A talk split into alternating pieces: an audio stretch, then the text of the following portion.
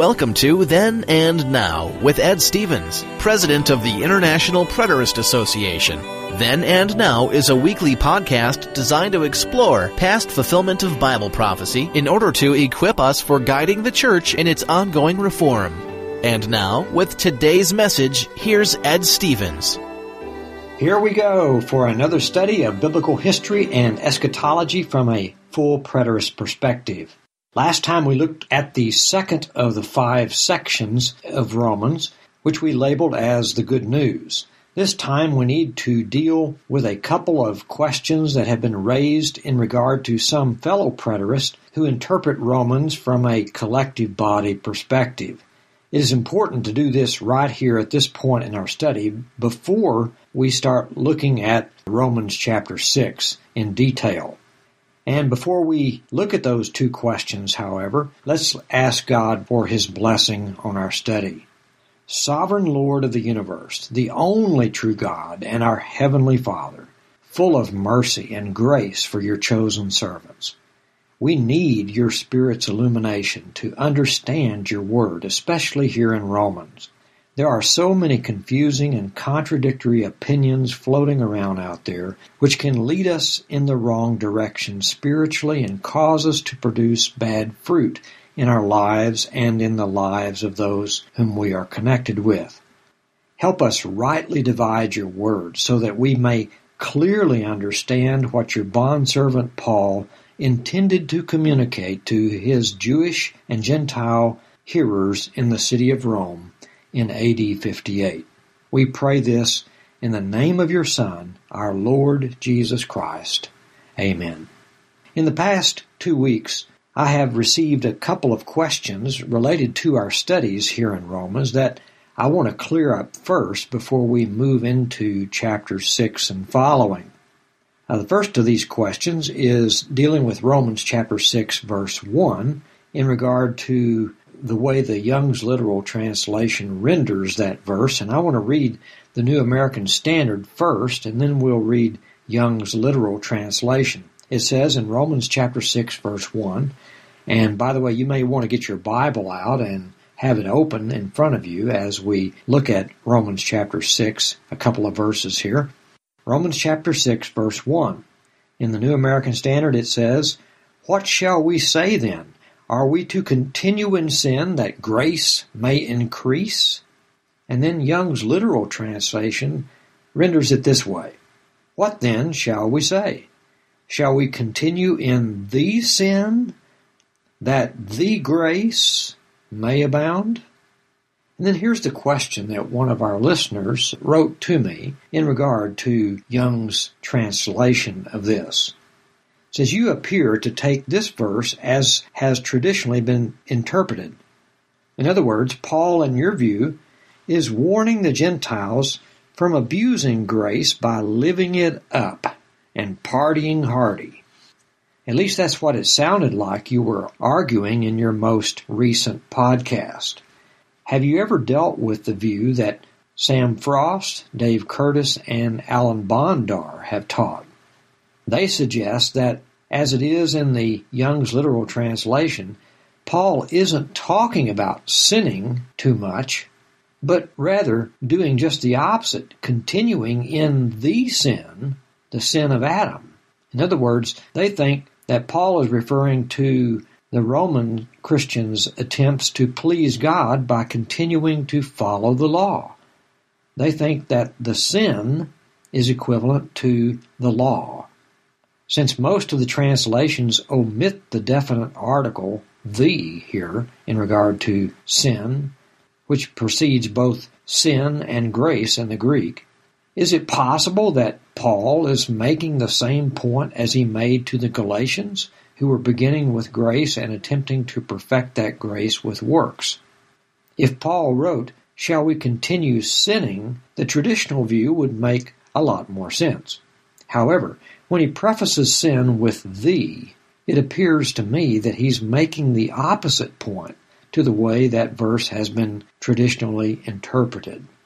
Well, that's a good question and deserves a good answer, and we'll probably deal with it again when we get into Romans chapter 6 even more thoroughly, but I gave a, a quick response to this, and I'll share that with you. Thanks for sharing this interesting question about Romans chapter 6 verse 1 and its usage of the word the sin and the grace.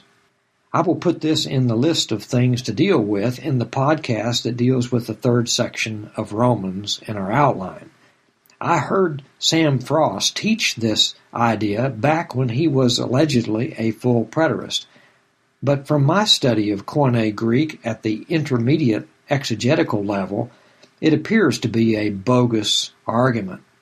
I have over three dozen commentaries on Romans and close to two dozen Greek grammars. Plus, I have had over two years of New Testament Greek study at Christian college and seminary.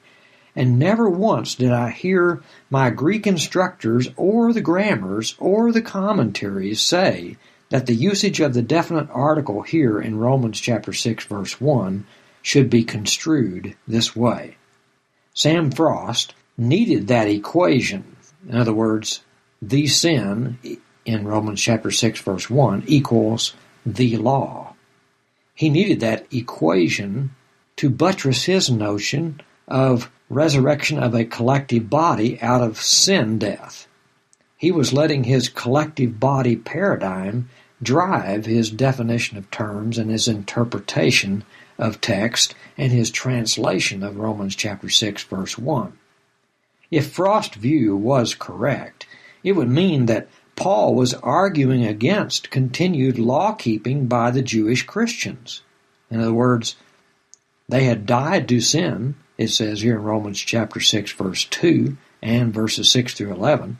And if sin there means law, then that means they had died to law keeping. They had died to the law. But that is patently false.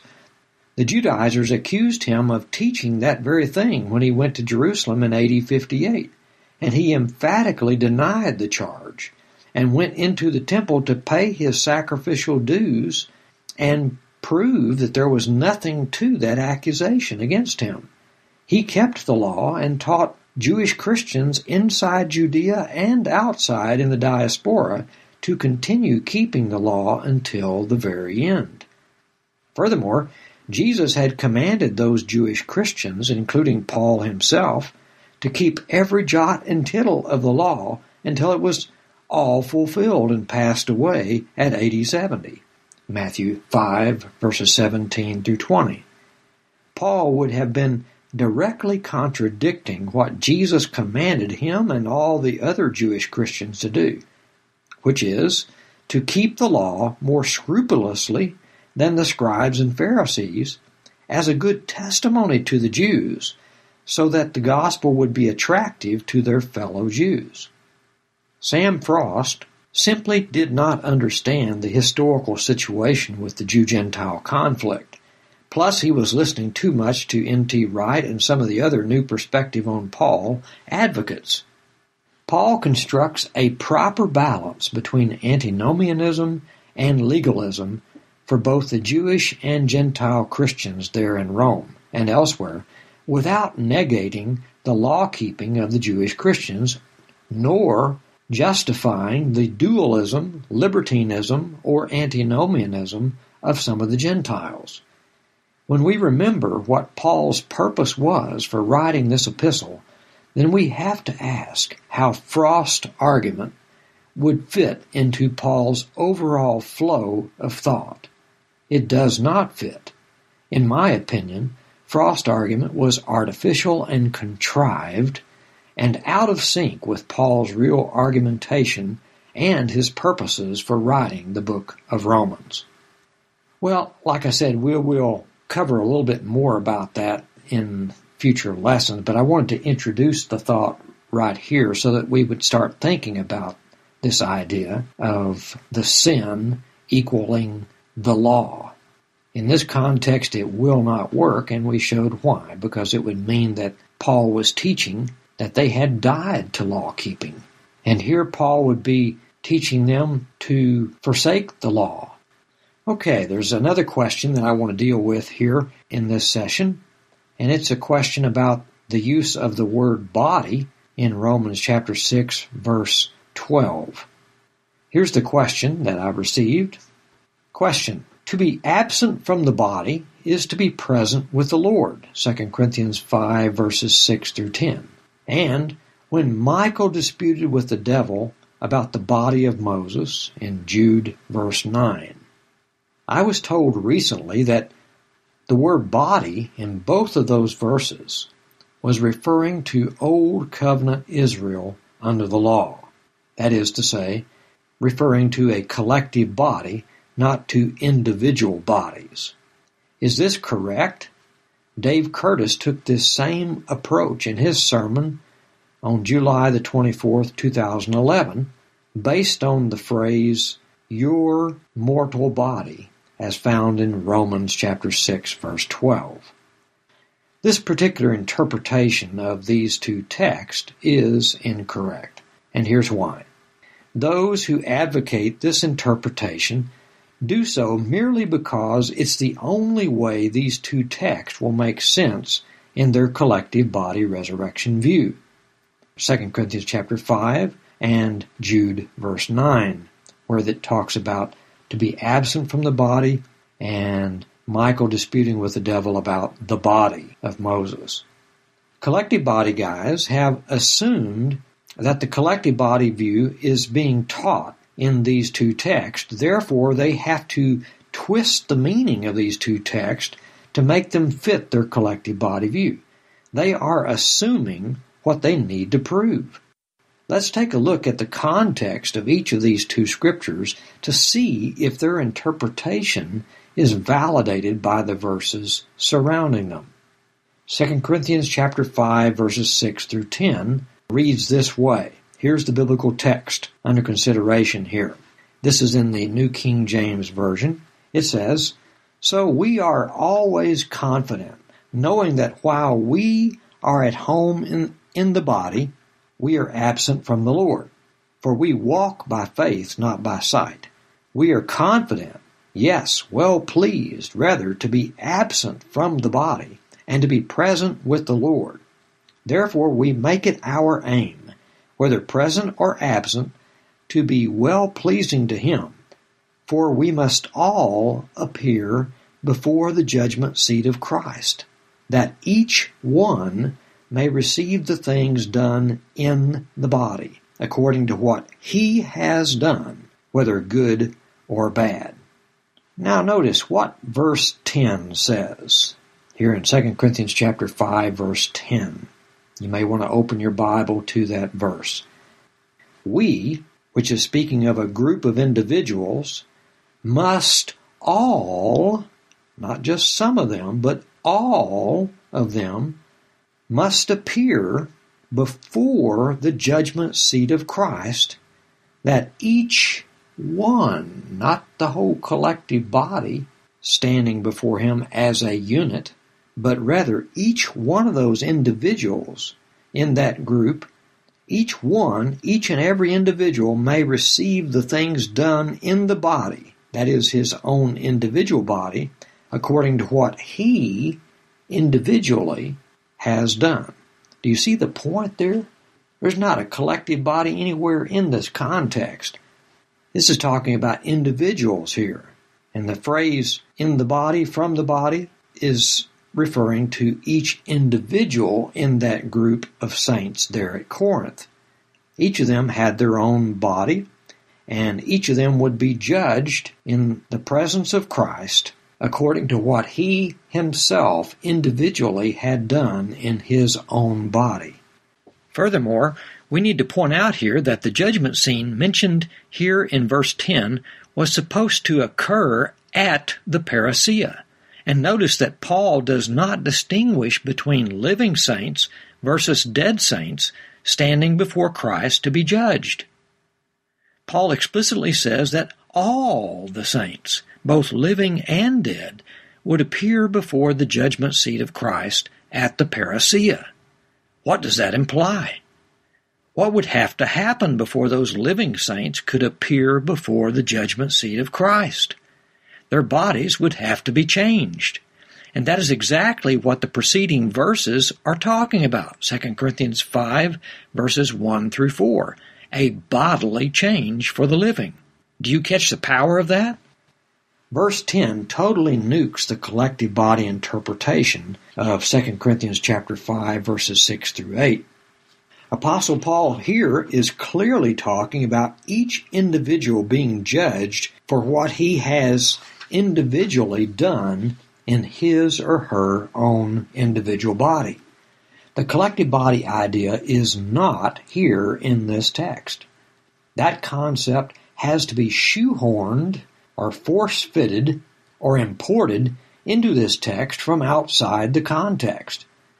The collective body interpretive system needs this text to be talking about a collective body so that they can avoid the obvious implications of an individual bodily change that was mentioned in the previous verses of 2 Corinthians 5 verses 1 through 4.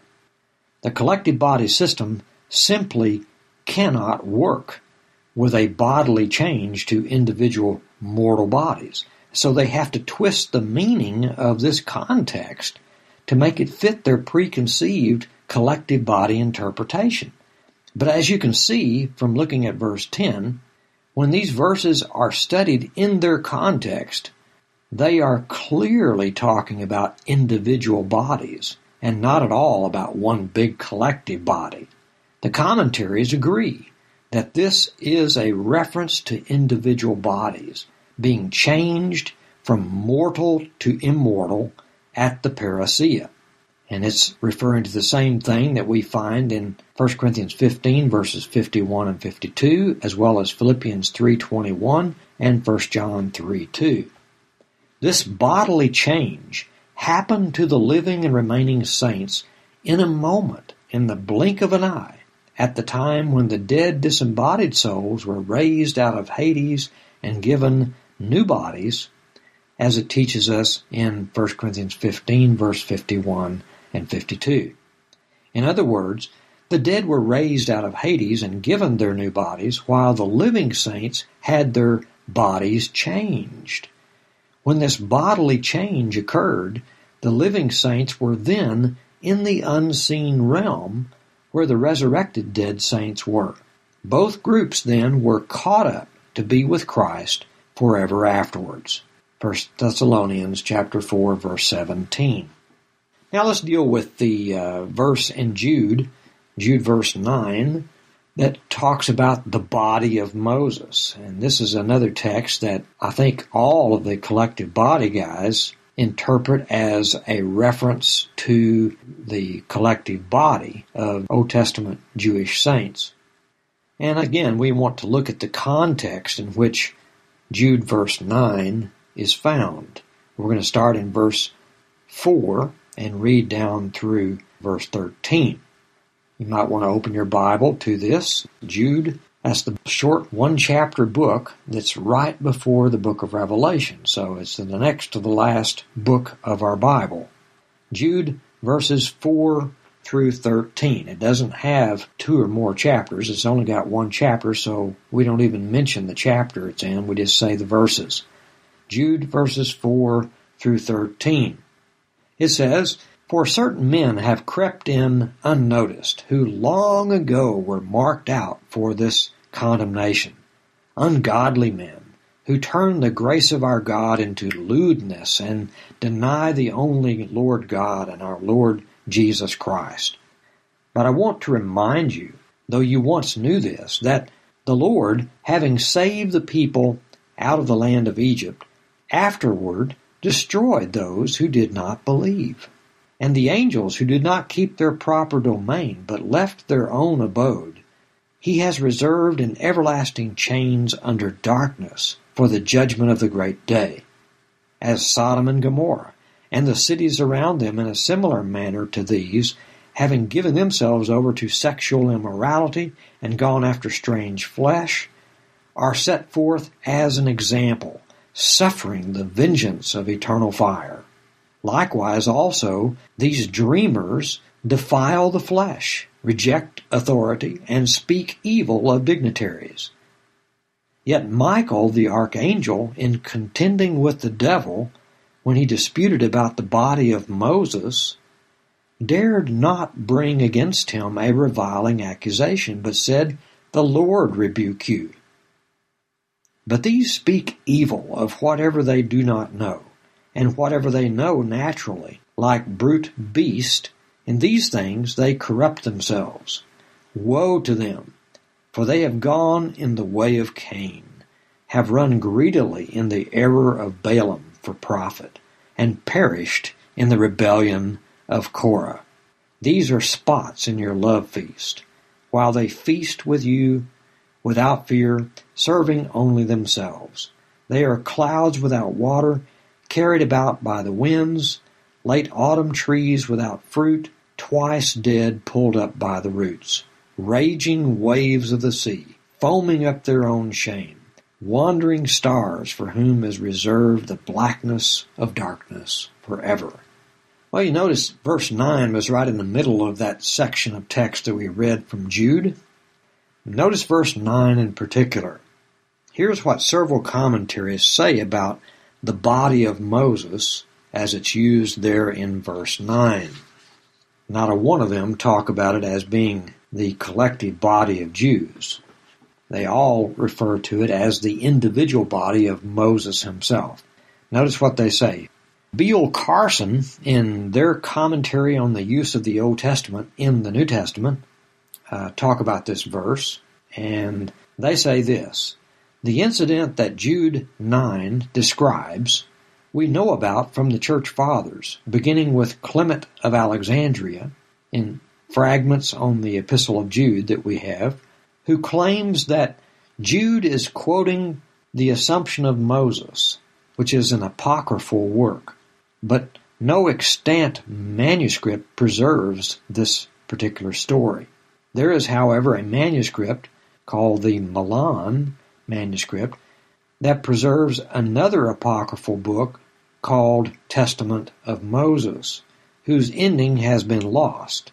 In the long excursus, Bauckham argues that this lost ending is what originally preserved the story that Jude here briefly relates of Michael disputing with the devil over the body of Moses.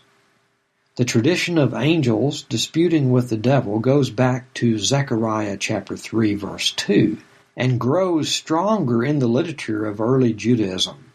He says, the idea seems to be that when Moses died, Satan wanted to claim or destroy the body of Moses rather than bury him, perhaps on the grounds that Moses was a failure, just as Satan wants to claim that Joshua in the same sense was in Zechariah 3 verse 2. Well, that was a pretty good explanation of Jude verse 9, but there's more. Uh, in the Bible Difficulties book, the author says this This account of Jude verse 9 about the body of Moses is not found in the Old Testament, but is thought to have been included in a Christian treatise now lost entitled The Assumption of Moses, according to Buttrick in the Interpreter's Dictionary, and according to Origen in his writing called On the Principles. It would be a logical fallacy to argue, however, that an inspired biblical author like Jude was strictly limited to the contents of the canonical Old Testament for all valid information as to the past. Both Stephen in Acts chapter 7 and the Lord Jesus in Matthew chapter 23 refer to historical episodes that are not recorded in the Old Testament. Apparently, there was a valid and accurate body of oral tradition available to believers in the New Testament period and under the guidance of the Holy Spirit, they were perfectly able to report such occurrences in connection with their teaching ministry. We are to deduce from this passage, then, that there was such a contest waged by the representatives of heaven and hell over the body of Moses. Then in the New International Bible Commentary, which is abbreviated as NIBC, uh, they have this to say about Jude verse 9 and the body of Moses. The Old Testament makes no reference to Michael disputing with the devil and simply states that God buried his servant Moses in Moab in the valley opposite Beth Peor. But to this day no one knows where his grave is. Deuteronomy 34 verse 6. A secret, no doubt, designed to prevent the Israelites from turning the spot into an idolatrous sanctuary. The dispute referred to by Jude was recorded in the now lost ending of an apocryphal Jewish work called The Assumption of Moses. But the tradition can be reconstructed from references to that account in a number of early Christian writings. Satan laid claim to the corpse of Moses for his kingdom of darkness because Moses had killed an Egyptian in Exodus chapter 2 verse 12. He was therefore a murderer, no matter how virtuous were his subsequent achievements, and so was unworthy of honorable burial. Satan, in his ancient role of accuser of God's people, was seeking to prove Moses' guilt. In response to the charge, Michael did not dare to bring a slanderous accusation against Satan. Barclay expresses the opinion of most commentators that Jude means if the greatest of the good angels refuse to speak evil of the greatest of the evil angels, even in circumstances like that, surely no human being may speak evil of any angel. This interpretation takes accusations or blasphemy in the text as a genitive of quality, and as such it suits the context both in Jude and in the parallel passage in 2 Peter chapter 2 verse 11 as slanderous accusations. The terms used in this passage are forensic, the language of the courtroom. Bauckham considers that Jude's meaning must be determined by his source, the assumption of Moses, and according to that, it was Satan who had slandered Moses by accusing him of murder. Michael, in his capacity as a legal advocate, refuted the slander and appealed to God for judgment against Satan. The Lord rebuked thee. Michael refused to take it upon himself to pronounce judgment, for that was God's prerogative.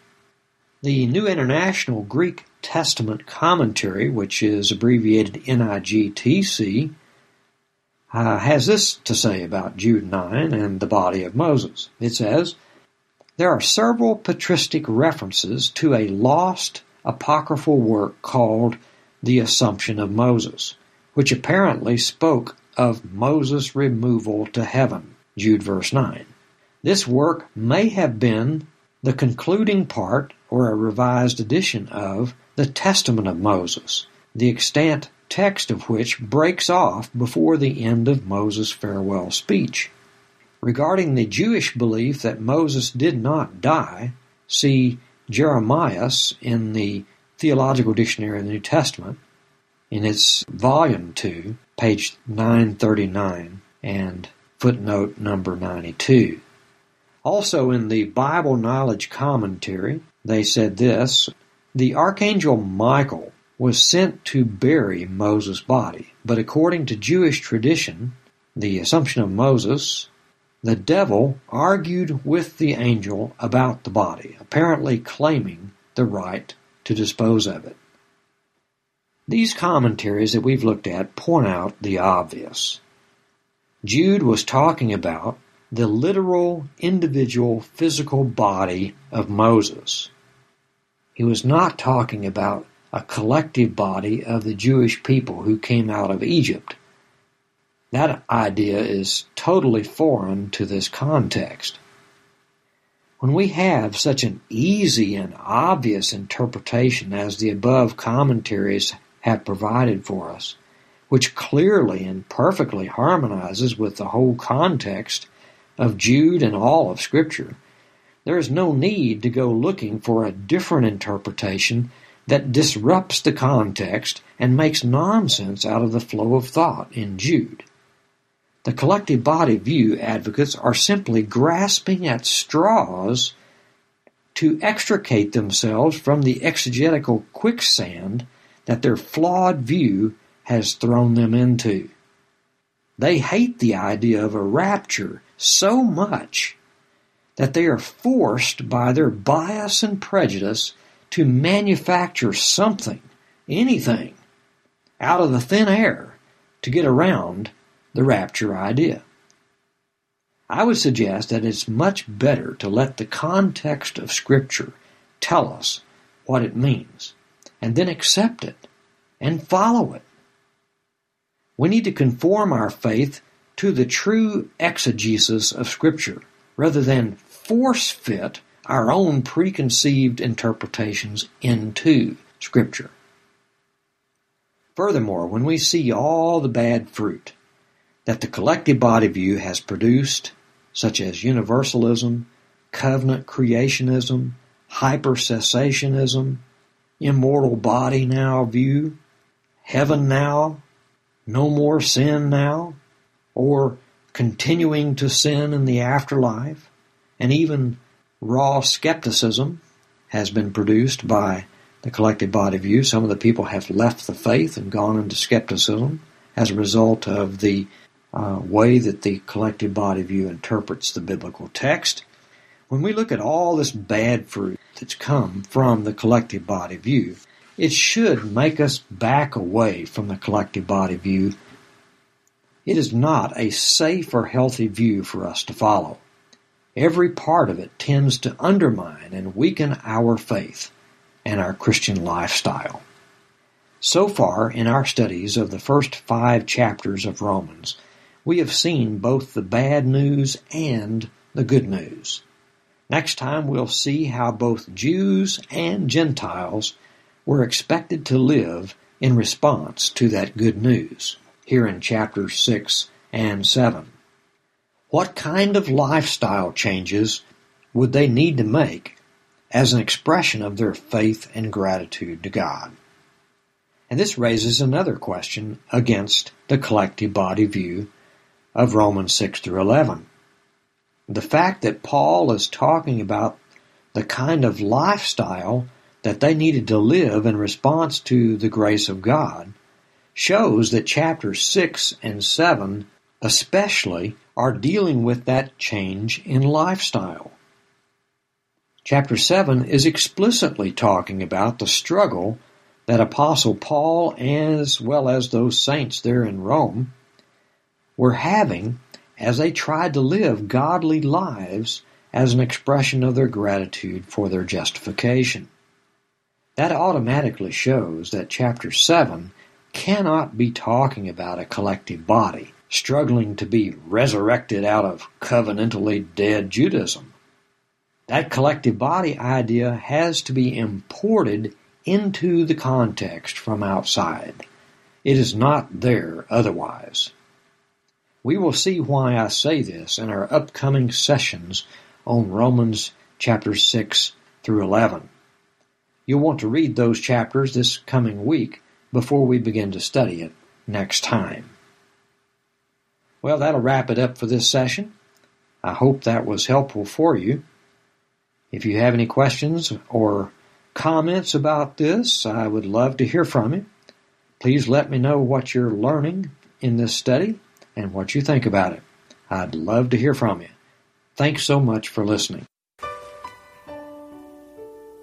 This has been Then and Now with Ed Stevens. We would love to hear from you. Send your email to preterist1 at preterist.org. Our website has many great articles, books, and audio video resources. The address is www.preterist.org. This teaching ministry depends on your donations, and you share in all the good fruit that we produce. To make a donation or support monthly, simply go to our website, www.preterist.org, or call us at 814-368-6578. Join us again next time for Then and Now, where we study the past to shape a better future.